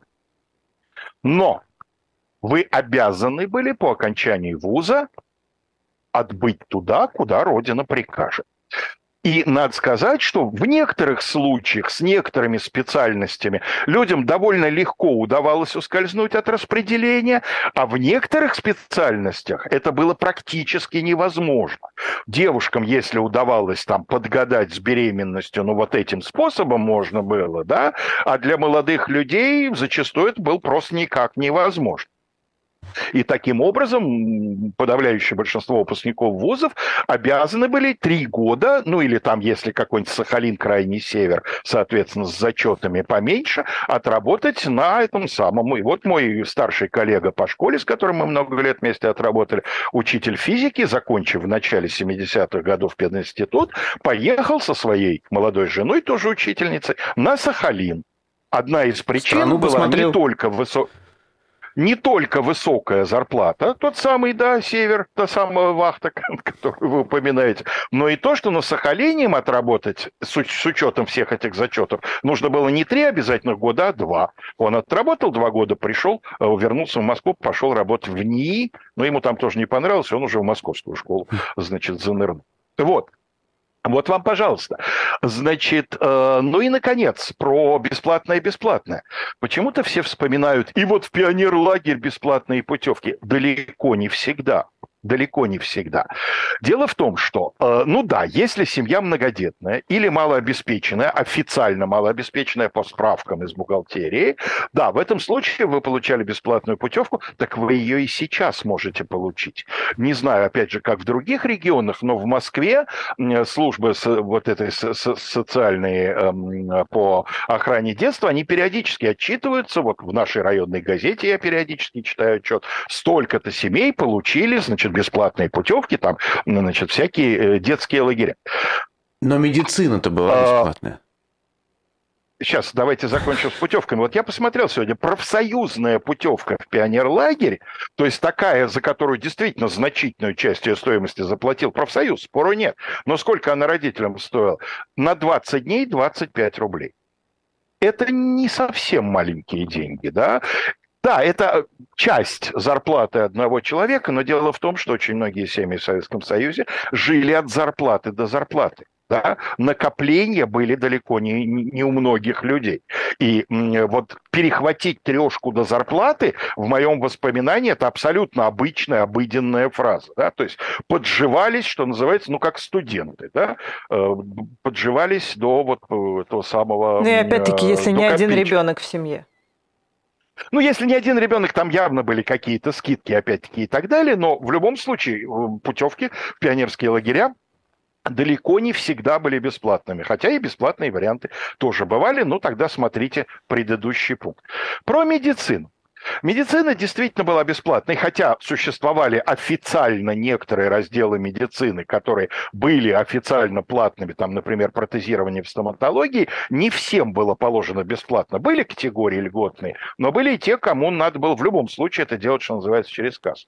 Но дело в том, что любой человек, который сталкивался с советской медициной, маломальски серьезно сталкивался, прекрасно помнит, что вот уж где вот уж какой области расцвела пышным цветом э, привычка, по сути, обязанность врачу либо подарить да, иногда вещами. Эм, собственно, с тех пор пошли иронические фразы «цветы и конфеты не пью». Да? Вот именно из этого времени. Ну, а в крупных городах, да, я почему говорю в крупных городах, потому что натурой это в основном все-таки э, я помню, как один мой ровесник, э, значит, э, проходил практику, он учился в мединституте, последние, самые последние годы умирающего уже СССР, его на практику почему-то загнали за Карпаты. Ух ты. в Закарпатье. И он там в сельской больнице, даже это, видимо, не больница, потому что он был не в районе, не в райцентре, не в ЦРБ. Он был в сельском каком-то фельдшерско-акушерском пункте. Причем он туда прибыл на практику, и тамошний то ли фельдшер, то ли доктор, удовлетворенно сказав, ну, слава богу, есть кому меня заменить, отбыл в отпуск, в котором он там не был 3 или 4 года. И этот парень с пятью, значит, курсами личфака мединститута на практике там оказался, значит, медицинский царь, бог и воинский начальник. И вот в первый же день первая проблема, с которой он столкнулся, куда девать живых курей, которых ему связанных, как положено, вниз головами, ну, естественно, извергающих всякие свои эмоции по этому поводу, ему несли на прием. А народ конкретно, прям вот очередь стояла уже, кто с курями, кто с утями, кто там с десятком яиц, кто там с какой еще э, ботвой в прямом и переносном смысле. Так что вот эта вот привычка, что доктору обязательно... Хорошо, с докторами можно было отделаться там хорошим коньяком или там, можно сказать, если доктор дама хорошим вином. Давайте вспомним советского сантехника. Эта пьяная рожа вообще не начинала работать, пока она не слышала хруст трех рублей. Хотя я никогда не работал сантехниками, но я их, так сказать, вызывал. И я помню, я вам могу озвучить этот текст. Ну, хозяин, здесь такая прокладка нужна. Значит, у меня такой нету, да, так сказать, вот, а без нее там работать ну, не... не фильм ну, о фоне мы все смотрели, Алексей Валерьевич. Как минимум, как минимум, оно, учебник что... жизни. К вопросу о мифах, да, это же все зафиксировано в кино, да, и эти подарки, эти подношения, эти взятки, и фильм о фоне, если уж вспомнили Куравлева, с ним же фильм «Ты мне, я тебе», про то, что все построено на блате, да, что вот э, постоянно эти многоходовые комбинации э, у Юрия Висбора есть песня, там не самая известная, грустная такая песня о двух немолодых уже людях, которые встречаются. Эм, и вот э, что он весь день доставал запчасти, которые сменял два на, на два рыбных заказа, которые сменял на билет на Таганку. Да, вот эта вот иерархия э, стоимости и ценности. Бесплатные квартиры, про которые мы так часто от молодых людей сегодня слышим. Квартиры были бесплатные. Были бесплатные. Во-первых, за этой бесплатной квартирой нужно было стоять от 10 и дальше лет в очереди. Кроме того, эта очередь, если вы хотели, чтобы эта очередь двигалась, то эта очередь, как правило, вас привязывала к определенному месту работы. Вот сегодня жалуются на ипотеку. Вот из-за этой ипотеки я не могу бросить мой постылый банк. Окей, да, понятно, это тоже способ привязывания. Но ты уже живешь в этой квартире и платишь ипотеку. А тут ты в расчете получить квартиру не мог уйти с предприятия, потому что у этого предприятия была хорошая, более или менее движущаяся очередь на квартиры. И вы знали, что да, действительно, дома то и два, там раз в год, раз в два года ваш завод строит, а это значит, что есть вероятность, что и до вас доберется. А если вы стояли просто как человек, у которого по документам недостаточно квадратных метров на человека в семье, если вы стояли в райисполкомовской очереди, общей, вот тут надо было стоять, стоять и стоять, и некоторые не достаивали и ложились раньше, чем, так сказать, эта квартира начала брить. Потом давайте не будем забывать, вы получали квартиру, но она не была ваша. Она стала вашей собственностью благодаря всеми ненавидимому, э, значит, Чубайсу, да, э, бесплатная приватизация квартир. А до этого квартира не была вашей собственностью. Вы ее как бы у государства брали в пользование. Да, квартплата была небольшая, она, так сказать, там составляла сравнительно несущественную долю э, зарплаты в 70-е и 80-е годы. Это проблемы особенной не было для большинства семей. Но если вы хотели с этой квартиры совершить какие-то операции, тогда вам нужно было или, опять же, обивать месткомовские пороги, чтобы поменять, доказать, что у вас действительно есть право поменять. Я помню, что в свое время когда эта проблема э, возникла у нашей семьи, мы хотели переехать с Усачевки э, на Арбат вот сюда и, и переехали в конце концов. Папа обивал пороги месткома в институте, и в частности пригодилась справка, что у нас породистая собака. Мы нашего Шелбика брали совершенно не за этим, но, оказывается, на породистую собаку служебной породы по каким-то инструкциям допускалось 4 лишних метра, значит, квадратных площади. Это тоже пошло в дело, за что Шелбику была куплена косточка. Вот, это я все прекрасно помню. Не знаю, о чем вы говорите. Либо у, меня, нужно... у меня бабушка распределяла квартиру, у нас никогда не было проблем. Мы всегда получали квартиры в разных городах. Ну, что, Максим, сказать, повезло, наверное, просто просто, да. Эм, и э, либо нужно было идти к маклерам, были такие подпольные маклеры. А еще кооперативные квартиры, в конце концов. Были кооперативные квартиры, где нужно было заплатить очень немаленький взнос, там от 10 тысяч. Это все начиналось. Причем желательно, чтобы это были не просто рубли, а так называемые инвалютные рубли, чеки внешпосыл торга. Да, действительно, у некоторых категорий людей была такая возможность далеко не у всех, далеко не везде. Эти кооперативные квартиры были в крупных городах преимущественно, да. Но, опять же, я вам хочу сказать, эта квартира все равно была не полностью вашей. Если вы хотели ее продать, например, вы должны были что сначала получить? Согласие общего собрания кооператива. А что такое общее собрание кооператива, лучше Ильдара Рязанова, показавшего это в фильме «Гараж», да, никто вам не покажет. Там всякие могли быть расклады. Могли легко дать, а могли сказать «нет». Нет. Ну и насчет, э, так сказать, э, бесплатности, давайте уже подводя к этому да. завершению итог, что э, вот то, о чем часто вспоминают, там пенсии, всякие другие вещи, все это тоже появилось к последним двум десятилетиям советской жизни. А в 30-е, в 50-е годы пенсий у значительной части населения страны не было вообще никаких. Это касается в первую очередь сельских жителей жителей. А что касается жителей городских, то вот, чтобы не быть голословным, я вам приведу, значит, э, пример. 14 э, марта 1954 года выборы в Верховный Совет СССР начинается уже потихонечку веет оттепель, у народишко немножко осмелел, и в Свердловске несколько человек, три человека цитируются, на избирательных бюллетенях написали свои избирательные наказы не разрешено до сих пор положение о пенсиях. Размер пенсии установлен 90-155 рублей. Это дореформенные, да? Эта сумма явно совершенно недостаточно при существующих ценах.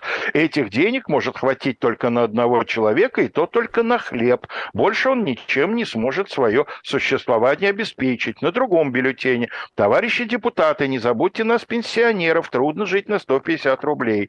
Инвалид инвалид пишет, мой наказ позаботиться об инвалидах, 201 рубль в месяц на содержание, очень мало, инвалид второй группы. Это те самые денежные эм, э, расценки, которые в 1961 году превратятся, соответственно, в 15 рублей и в 20 рублей. Да? Угу. Вот моя прабабушка, сделавшая нам вчера всю практически передачу, сегодня я ее не упомянул, но уж помяну, я очень хорошо помню, как мы с ней ходили гулять, заходили в сберкассу получать ее пенсию. Она получала пенсию 27 рублей в конце 70-х годов. И ни в чем себе, как говорится, не отказывая на эти деньги. Слава богу, у нее была дочь, у нее была внучка, она не нуждалась. Но вот благодаря этим факторам. Вот так. Что-то вы не весело Вопрос закончили, Алексей Валерьевич. Давайте я... А я вчера подхвачу пилюлю, подхвачу. А вообще, тут да. пишут наши зрители, э, что несмотря на все, что вы рассказываете, лучшее время было. Конечно. Лучшее время. И... А это, с этим тезисом я не спорю. Но это повод задуматься о том, что у нас сейчас. Но вы знаете, что я скажу, Алексей Валерьевич? Э, очень много людей, конечно, пришли защищать э, советский строй, э, конечно. советскую власть, советское понимаю. мировоззрение. Да, да, да, да. Ну, да. Пришли люди, которые их ругают. Ну, в общем, тут действительно в чате «Война и мир». Чат занят, да, люди занят. заняты. Это Но прекрасно. Вы знаете, что, Алексей Валерьевич, мне очень понравился тезис э, о вас, и я солидаризируюсь с ним. А, пишут вам. Я, вот к сожалению... вы, Максим, какую-нибудь гадость да, под конец. Да, да. Я, я, к сожалению, не запомнил автора сообщения, но очень грамотно о вас написали. Слишком молод, чтобы судить про СССР. Вот как ты считаешь, Алексей Валерьевич, слишком молод? Абсолютно. Я, я, я считаю, что просто еще мальчишка. Абсолютно. Практически, чтобы судить. Что вы знали про то время, Алексей? Дело даже не в этом. Ну как вам? Это же комплимент, что вы слишком молоды, а? Конечно, Алексей Валерьевич? Конечно. А? Через неделю, ровно через неделю мне исполняется 55 лет, из чего следует, что Советский Союз накрылся медным тазом, когда мне был 21, а, к вопросу о молодости. Но я, с вашего разрешения, Максим, использую это в каком-нибудь тосте. Я сошлюсь на мнение нашего слушателя. Слушательницы. Да. Я точно помню, что это была слушательница. Тем более,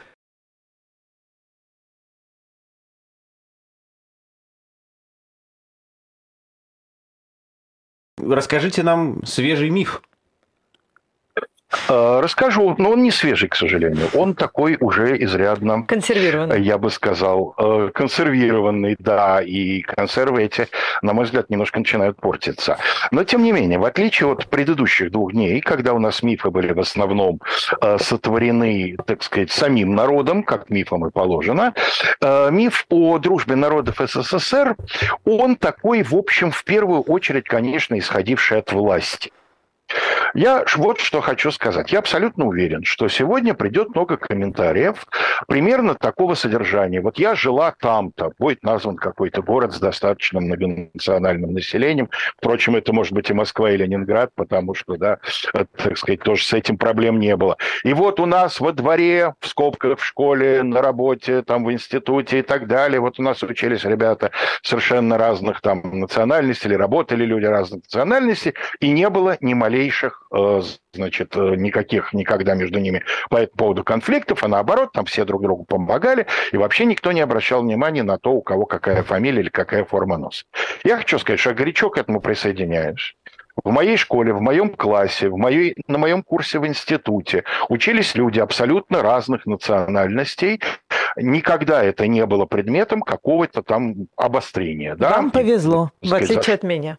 Мне повезло, да, Ира. Вот и, и Именно это я и хотел сказать, что это не значит, помните, как у раннего Жванецкого, и не лезьте со своим опытом одного магазина против печатного текста букв. Да? А, значит, те люди, которые будут, слава богу, что у них, у нас, я присоединяюсь, такие воспоминания, э, значит, э, э, давайте не будем исходить из того, что раз у нас они такие, то, значит, все остальные должны вспоминать то же самое. Но при всем том, что вот у меня воспоминания такие, мне есть еще, помимо этого, кое-что вспомнить, что я буду по мере рассказа делать, и вас приглашаю тоже к этому разговору, поскольку уверен, что и вам есть что сказать. Значит, э, я хочу сказать, что на протяжении всего советского периода дружба народов была одним из краеугольных камней советской идеологии. Там по-разному она могла немножечко трактоваться различными партийными философами, там в разное время по-разному ее соотношение с интернационализмом, с буржуазным космополитизмом, с пролетарским интернационализмом. Там, э, по этому поводу велись иногда даже какие-то теоретические дискуссии. Но в целом всегда, конечно, утверждалось, что э, политика, проводимая партией, сказать, э, это политика на дружбу и э, взаимное обогащение людей, представителей разных национальностей, языков, культур и всего прочего, да. Но людей-то обмануть трудно, они же в этом живут. Вот к вопросу о э, том, э, насколько на практике это все, значит, было так, как э, это печаталось в газетах и показывалось по телевизору, я нашел э, в интернете, это нетрудно сделать, такую подборочку хронологическую различных массовых волнений в Советском Союзе за разные годы. Там есть и 20-е, 30-е, 40-е по всем периодам. И я выбрал Э, намеренно один из самых спокойных периодов в жизни Советского Союза. Я выбрал 67-68 годы. Почему? Потому что это начало хрущевского, брежневского времени, потому что это косыгинские реформы, еще не бабахнула Чехословакия, я до середины 68-го, то есть до танков, да, специально дальше не пойдем. Э, годы, когда, годы такого начинающегося благополучия, когда 67-й год, да, очередная арабо-израильская война резко изменила нефтяные цены, да, потом они скакнут еще выше, но потихонечку потихонечку с этим налаживается, и бытовая жизнь в Советском Союзе во второй половине 60-х становится получше. Вот эти хрущевские перебои с продуктами, так сказать, там вроде бы отошли на второй план на какое-то время. То есть это действительно один из самых спокойных периодов. И вот просто чистая хроника. Я выбрал только те события, где как-то э, существенно проявился национальный вопрос. Март-апрель 1967 года. Волнение в Абхазской АССР. Напомню, она была автономией в составе Грузинской ССР. 29 марта группа абхазских интеллигентов обратилась в областной комитет партии с требованием ввести обязательность употребления абхазского языка на всей территории республики, узаконить абхазскую топонимику и так далее. 31 марта на площади Ленина в Сухуме собрался митинг около 200 человек. 7-10 апреля у здания обкома партии, а затем в помещении театра шли митинги митинги с требованием преобразовать Абхазию в союзную республику, о притеснении абхазцев грузинами и так далее. Закрашивались надписи на грузинском в общественных местах, раздавались требования привилегий абхазцам, погромов, эксцессов удалось избежать, возбуждено уголовное дело, арестован один человек. 24 апреля того же года. Антиеврейские беспорядки в городе Тирасполь, Молдавская ССР. Группа молдавских, русских и украинских студентов педагогического института, приехавших в город из сельской местности, начала избивать городских студентов-евреев прямо в стенах вуза и на улицах. Прокуратура всячески старалась замазать национальный аспект. 15 мая двое рабочих евреев разбросали в ответ по улицам города листовки с текстом «Да здравствует свобода! Бей молдаван! Ответим Кишиневским на тираспольское выступление» за что были арестованы и осуждены. 22 мая. Во время традиционного собрания и возложения венков памятнику Тарасу Шевченко в Киеве милицией задержано несколько человек. Возмущенные демонстранты обступили милиционеров, скандируя «позор». По окончании церемонии 200-300 человек направились к зданию ЦК Компартии Украины, чтобы выразить протест и добиться освобождения задержанных. Шествие неудачно попытались разогнать бронзбойтов. В результате, так сказать, все это свернули, и шествия эти еще несколько лет продолжаться будут. Это все только датам. за один год. Э, это я пока прочитал вам за три месяца угу. одного года. 3 июля. Крупные беспорядки в городе Степанакерт, Нагорно-Карабахская автономная область, Азербайджанская СССР. Приняли участие более двух тысяч человек. Толпа, недовольная мягким приговором суда трем азербайджанцам, убившим армянского мальчика, напала на конвой, отбила осужденных, с которыми прямо в зале суда расправились, а трупы сожгли. Какой кошмар. Апрель 68 года. Ташкентская область, Узбекская ССР, город Черчик. Проживавшие там крымские татары, сейчас поговорим, как они там оказались, решили отпраздновать национальный праздник весны Дервизе, а заодно день рождения Ленина. Ну вот как не вспомнить анекдот про что два раза не вставать, да? Мирно гуляющие люди подверглись нападению солдат и милиционеров, были избиты и облиты пожарными командами. Около 300 человек арестовано, 10 предстали перед судом. Июль Около 7 тысяч представителей турок-месхетинцев съехались в город Тбилиси и собрались у Дома правительства, требуя разрешения возвратиться в районы прежнего проживания, откуда народ был депортирован в сороковые. Войска и милиция окружили собравшихся, пытались спровоцировать неповиновение, но мало успешно. В конце концов, представителей манифестантов принял глава Компартии Грузии Мажеванадзе, который пообещал им возвращение, но вскоре он был смещен, и его обещание не было выполнено. Что я хочу по этому поводу сказать? Национальный вопрос вообще очень такая деликатная, не мне вам объяснять штука. И с одной стороны он объединяет людей по одному признаку, с другой стороны он по этому же признаку людей разъединяет. И из этого следует, что в этом вопросе нужна, как и в целом ряде других, особая деликатность. Да? Вот тут с наскоком, вот тут с глупостями, да, значит, э, э, а глупостей в советское время в этом вопросе тоже делалось множество.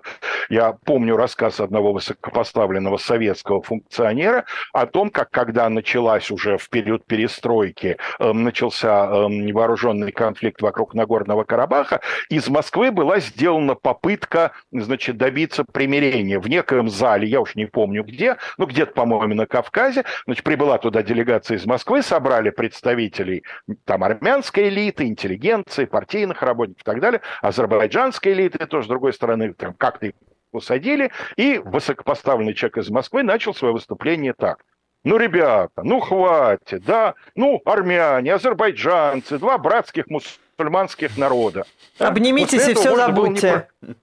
Да, нет, два братских мусульманских да. народа. Да, ну, а это вообще красиво, это я вот, пропустила, да это вот керосину в огонь, да, после этого, собственно, там, ну, продолжать уже было нечего. Совещание, как вы понимаете, эм, не состоялось, потому что одна часть братского мусульманского народа встала и просто покинула зал заседания, да? Но это хорошо, это, так сказать, оговорка одного малограмотного человека, да, но дело в том, что Безусловно, вот то, что в, гуще народной побулькивало, бурлило, а иногда и пенилось в советское время, вот как следует из тех э, фактов, которые я привел, конечно, я абсолютно в этом убежден, есть следствие того, что говоря одни слова и заявляя одни принципы, руководство страны на самом деле проводило абсолютно противоположную политику, и народ смотрел на действия больше, чем на слова. Ну, смотрите, мы более или менее сегодня знаем о депортации целых народов во время Великой Отечественной войны,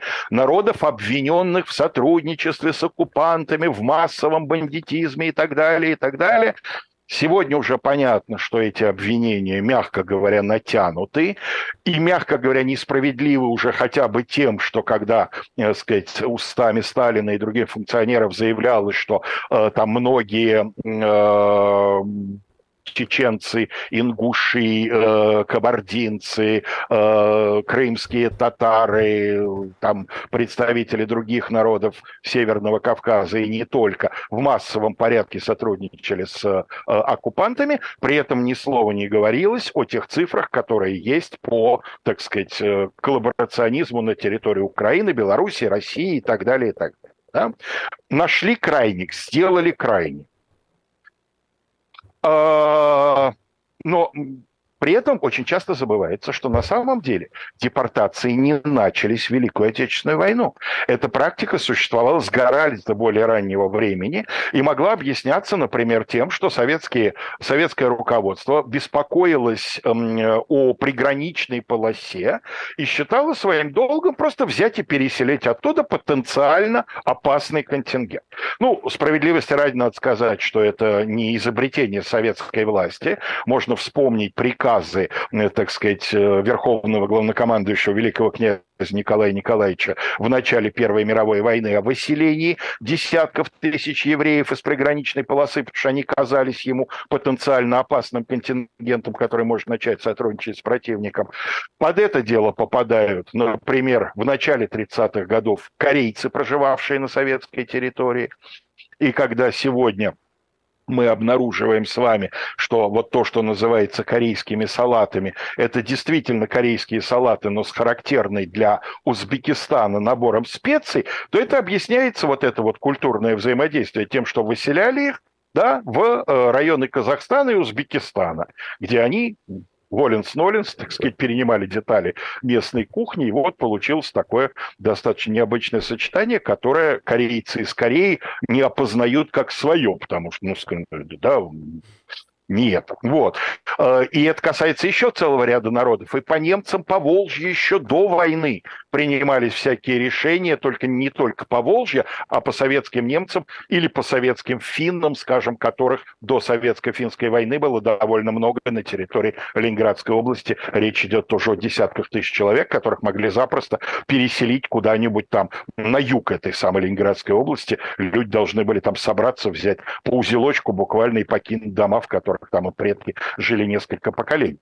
То есть это совершенно нормальная практика демонстрации того, что, что бы мы ни говорили о дружбе народов, а народы есть разного сорта. И любой народ в определенный момент может быть объявлен народом низшего сорта или высшего сорта, как это сделает Сталин в своем знаменитом тосте по окончанию войны. Я хочу выпить за русский народ, да, как главный народ-победитель. Вот это вот деление, конечно, абсолютно вот.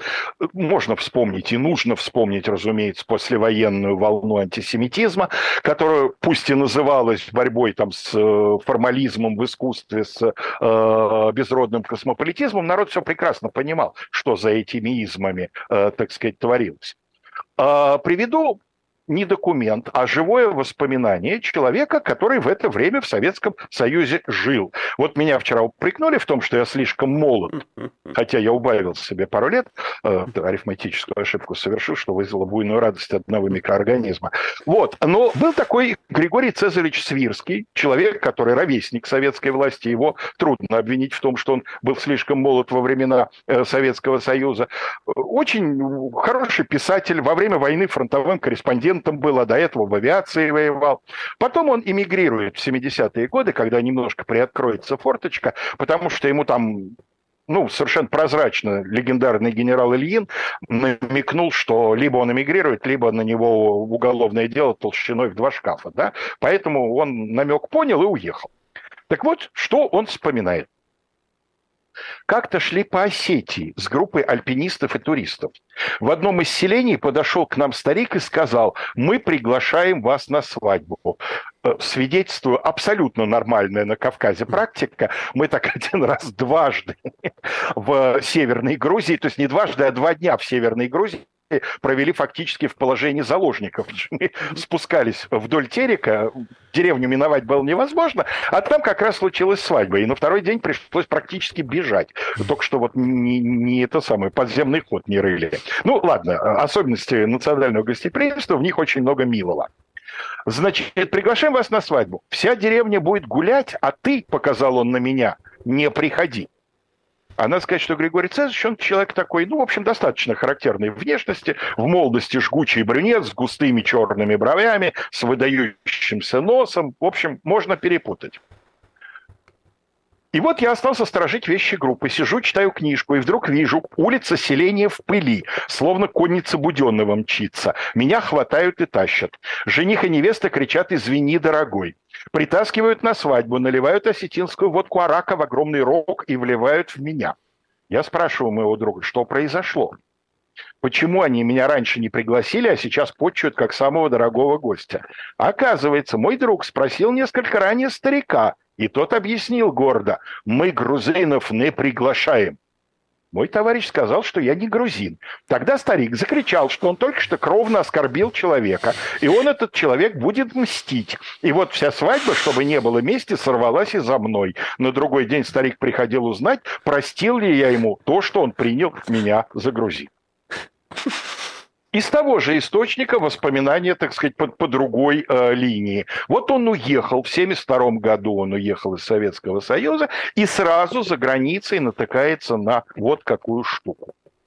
В том же памятном для меня 72-м журналы под названием «СССР», издаваемые советскими посольствами в Париже, Лондоне и Риме, а действительно советские посольства в крупнейших э, странах э, издавали такие журналы. Но эта практика не только советской дипломатии касалась. Журнал «Корея сегодня» распространяли наши корейские однокурсники среди нас, и мы э, об этом, когда собираемся, вспоминаем с хохотом. Вот. Там цитировались якобы древние еврейские тексты с рекомендациями в таком роде, цитата, «Акумы, то есть не евреи, не должны считаться за людей. Лучше бросить кусок мяса собаке, чем дать его гою. Иудею воспрещается лечить акумы даже за деньги, но ему дозволяется испытывать на нем действие лекарства. Мир принадлежит сынам всемогущего Иеговы. Парижский Верховный трибунал которому, это общественная организация, к которому обратилась Международная лига по борьбе с расизмом, установил в апреле 73-го, что все эти посольские откровения являются точной копией черносотенной брошюры Союза Михаила Архангела, изданной в Петербурге в 1906 году с выразительным подзаголовком о невозможности предоставления полноправия евреям.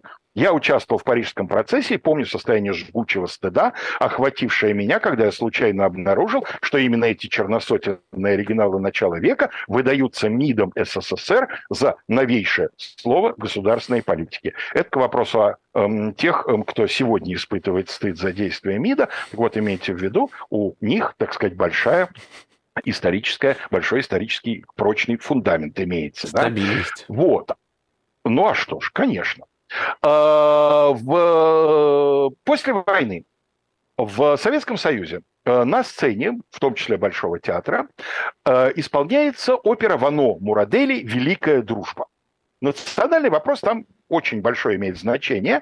Но вообще-то это опера, э, взятая как бы на основе реальных событий из биографии Серго Орджоникидзе в начале 20-х годов, который был эмиссаром Москвы на Кавказе и принимал участие во многих судьбоносных процессах э, этого времени. И вот он там подается как такой романтический революционный герой, большевик с чистыми руками, горячим сердцем, холодной головой. Вано Мурадели лично сдал в свое время Э, Серго Орджоникидзе, я так понимаю, что они были какими-то приятельскими, а может быть даже дружескими узами связаны. И вот, значит, эта опера э, выходит, проходит спокойно один, два, три вечера, а потом Большой театр является Сталин с Синклитом, выходит мрачный как туча, и на следующий день по Вано Мурадели и еще группе э, композиторов, которых объединили, э, значит, э, таким понятием, как формализм в музыке, начинается долбежка. И выясняется, что лично вождь остался очень недоволен. Правда, не очень понятно чем. Потом народ шепотом там обсуждал. Кто-то говорил, не надо было Орджоникидзе вспоминать. Он себя считает, он Сталин, себя считает виноватым из-за того, что Серго там покончил с собой. А кто-то говорил, что вообще не надо было, так сказать, кавказскую вот эту тему трогать. А кто-то еще что-то говорил. Это сейчас уже понять трудно. Но вот что интересно. Вот комментарий по этому поводу, принадлежащий Сталину, да, как сам Сталин объяснил. Ну, э, то есть э, это цитата из постановления ЦК об опере «Великая дружба», где сказано о формализме в искусстве, но нет ни малейшего сомнения, если не диктовал, то, по крайней мере, читал, редактировал этот текст. Исторически фальшивой и искусственной является фабула оперы, претендующая на изображение борьбы за установление советской власти и дружбы народов на Северном Кавказе в 18-20 годах. Из оперы создается неверное представление, будто такие кавказские народы, как грузины и осетины, находились в эту эпоху во вражде с русским народом что является исторически фальшивым, так как помехой для установления дружбы народов в тот период на Северном Кавказе являлись, как вы думаете, кто? Ну, легко. Ну, ингуши, и, ингуши и чеченцы. Ага. Ну, представьте себе, дружба народов, да? Угу. Неправильных людей назвали, да? Зачем грузин осети? Ингуши, чеченцы есть, что тебе надо народу передатели, да? Слушайте, ну как в этой ситуации? Давайте поговорим о еврейском вопросе. Вот это как раз к моим воспоминаниям. Да, у нас была абсолютная дружба народов. Мы все были мальчики и девочки-интернационалисты. Напомню, я 85-го года выпуска из школы. Но когда нам начало исполняться по 16 лет, и мы стали получать паспорта, в Советском Союзе 16, да, получали паспорт, а там был пятый пункт, и, соответственно, связанный с ним выражение инвалид пятого пункта, э, национальность, да, один наш мальчик поменял фамилию и взял фамилию мамы, хотя до этого был под фамилией папы.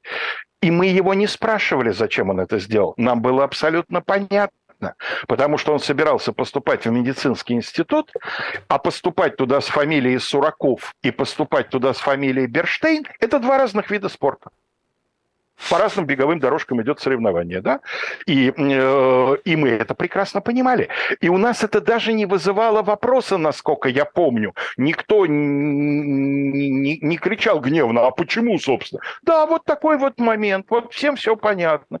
Всем понятно, что на физтех с фамилией Нако поступить можно, но если она Нако оканчивается, скажем, Кованько, да, а если она Нако начинается, скажем, Коган, то поступить на физтех в физтех очень трудно. И в мехмат трудно, на мехмат. А вот какие-то другие вузы, тоже технические, да, нет такой проблемы, и поэтому э, в свое время в Институте инженеров железнодорожного транспорта возникает мощнейший совершенно семинар по теоретической математике. Хотя, казалось бы, где теоретическая математика и где железные дороги, да? Ну, и, и всем все понятно. И всем понятно, что, э, значит, в партию вступить с такой фамилией можно, а вот сделать в партии карьеру практически нет. Разве что по линии творческой интеллигенции. И то, так сказать, с большими оговорками. А бесконечный подсчет, сколько там кого, где, да, у Довлатова в Э, Соло на Ундервуде приводится эпизод, думаю, что в данном случае не вымышленный, о том, как где-то на гастролях встречаются дирижеры э, американского и советского симфонического оркестра, ну и выпили, возник разговор на неформальные темы, и наш говорит, слушай, вот у меня аж треть евреев в оркестре, а у вас сколько? Он говорит, а я не знаю. А? Приходилось вот голову считать, да. Да, потому что а что их считать? Считать надо первые скрипки, вторые скрипки, да, валторны, виолончели. А э, кто, кто в них, э, так сказать, э, кто из них извлекает звук? Какая разница, во что он верит и что он там соблюдает? Субботу, воскресенье или ничего, да? Вот. А, а у нас нет, это абсолютно понятно, абсолютно понятно, что э, там определенная фамилия может оказать либо поддержку в национальных окраинах, типа ты, значит, местная интеллигенция, потому что формально-то что? Дружба народов, и журнал такой есть, и переводят с национальных языков. Этим, кстати, подкармливались многие поэты, писатели, переводчики представители других неправильных национальностей, э, переводы, в общем, э, им позволяли э, неплохо существовать, ну, по крайней мере, существовать, да, как-то, потому что опубликоваться в своем основном качестве им было трудно по этой же причине. Вот так дружба народов действовала в разные стороны. Ну и, конечно, такой вот, на мой взгляд, просто образцовый пример того, как эти проблемы не просто не лечились, а раздражались, э, провоцировались советской властью. Вот вам, пожалуйста, значит, тихий, спокойный городок в Восточной Латвии, в Латвийской ССР, 53 год, осень. Вдруг ни с того ни с сего в местном профтехучилище старшие курсы, третий и четвертый, ну, они после, э, значит, семилетки э, поступали туда, заканчивали школу и получали профессиональное образование. Два старших курса отказываются выходить на занятия. Дальше больше. Начинаются дебоши, начинаются пьянки, начинаются драки. Они избивают младшекурсников. Милиция пытается вмешаться, они начинают охотиться на милицию. Отлавливают милиционеров там по одному, по два бьют. Потом осмелеют, придут, забросают камнями э, местный отдел милиции. Там потом насчитают полторы сотни булыжников, э, значит, долетевших и недолетевших.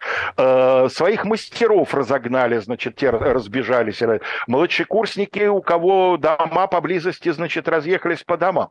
В конечном итоге где-то на неделю они захватили, по сути, город. В городе не было советской власти. Причем в конечном итоге речь идет о максимум сотни подростков. так или иначе похватают около 50, но часть практически сразу отпустят, потому что недоказуема их причастность. Но и в результате все сведется к тому, что вот активных хулиганов было около двух десятков. Что случилось? Начали разбираться. А случилось то, что вот эти ребята старших курсов, они практически все ровесники, они в свое время были привезены из детских домов Беларуси. Mm.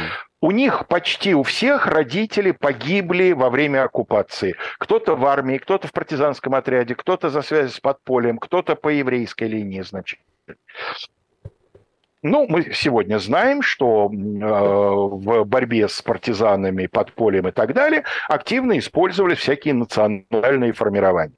И вот белорусов отправляют учиться в Латвию, при том, что в Белоруссии народная молва уже давно так сказать, обсудила, что в карательных акциях участвовали литовцы, латыши даже. Угу.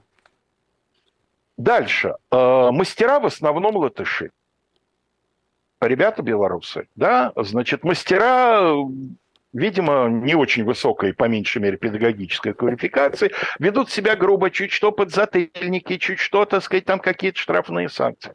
Младшие курсники, которых они будут бить, в основном ребята местные. Угу. Понятно, я никоим образом этих ребят, травмированных на всю, видимо, оставшуюся жизнь, я их не оправдываю. Да? То, что они устроили, называется словом погром.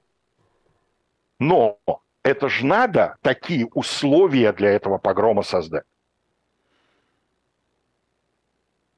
Я хочу сказать, что когда начнется перестройка, одним из самых душераздирающих, ну, по моему личному восприятию книг, э, будут книги именно на эту тему. «Ночевал. Точка золотая» Приставкинская и э, «Ложится мгла на э, старые ступени» Александра Михайловича Чудакова.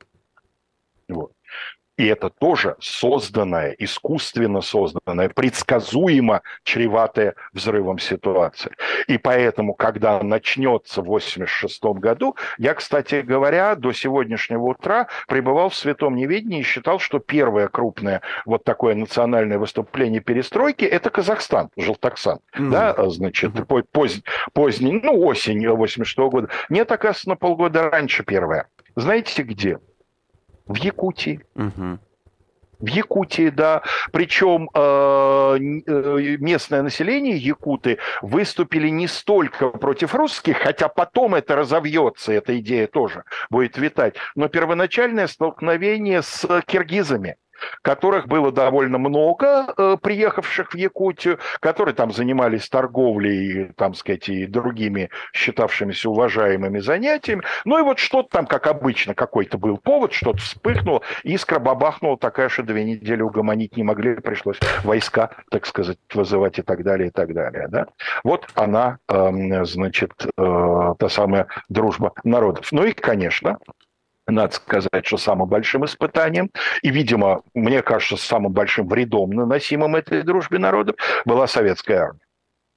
А, я вчера когда начал думать над сегодняшней передачей, позвонил своему другу, он заметно старше меня. Вот он в начале 70-х годов, так его жизнь сложилась, он служил срочную службу в стройбате.